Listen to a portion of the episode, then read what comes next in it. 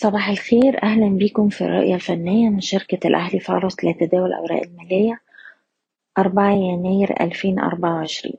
في جلسة امبارح المؤشر قفل على تراجع عند مستوى ربعمية وتمانية بأحجام تداول متوسطة وكان في محاولة لاختبار مستوى المقاومة الخمسة وعشرين ألف خمسمية وتلاتين وده الحد العلوي للحركة العرضية اللي بنتحرك فيها على الأجل القصير.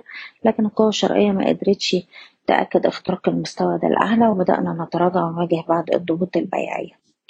والأداء ده بيأكد على أهمية مستوى المقاومة الخمسة وعشرين ألف خمسمية وتلاتين اللي بتأكيد اختراقه الأعلى هيفتح لنا الطريق لاختراق القمة الأخيرة وأعلى مستوى سجلناه عند خمسة وأربعين ويفتح لنا الطريق لاستكمال الاتجاه الصاعد والانتهاء من الحركة العرضية على الأجل القصير.